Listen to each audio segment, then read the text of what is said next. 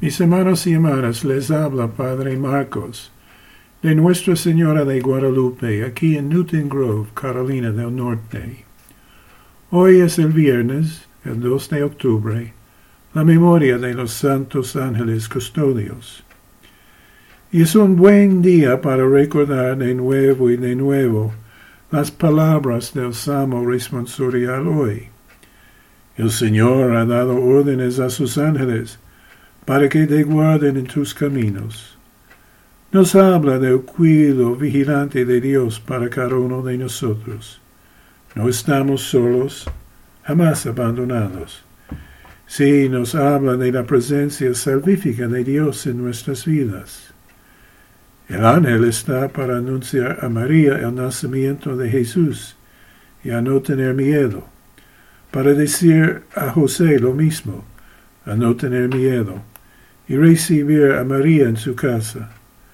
El ángel está para anunciar a Zacarías el nacimiento de Juan Bautista, quien va a preparar el camino del Señor el Salvador.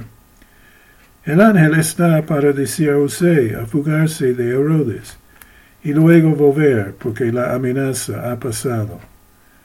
Los ángeles están para proclamar la buena nueva a los pastores con su gloria a Dios en el cielo. El ángel está para acompañar a Jesús luego de las tentaciones y antes de su muerte. Sí, los ángeles están al lado de la tumba vacía para anunciar, no está aquí, no lo busquen entre los muertos, sino entre los vivos. ¿Verdad que sí? El Señor ha dado órdenes a sus ángeles para te cuiden en tus caminos. Hoy es un buen día para preguntarnos hasta cuán real todo eso es para nosotros.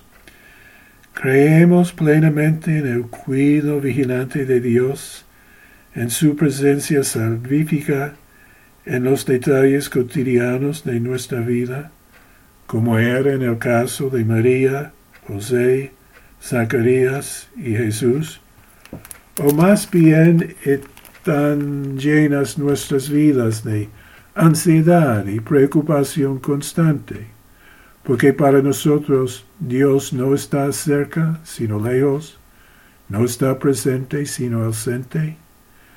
Creemos que no estamos acompañados, sino abandonados a los caprichos de esta existencia, que los ángeles no nos guarden en nuestros caminos, y estamos solos.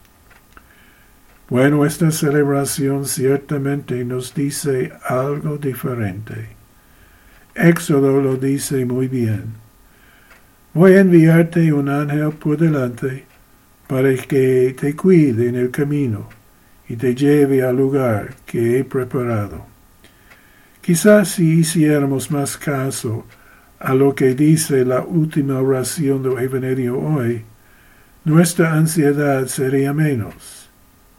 Les digo que sus ángeles están viendo siempre en el cielo el rostro de mi Padre Celestial.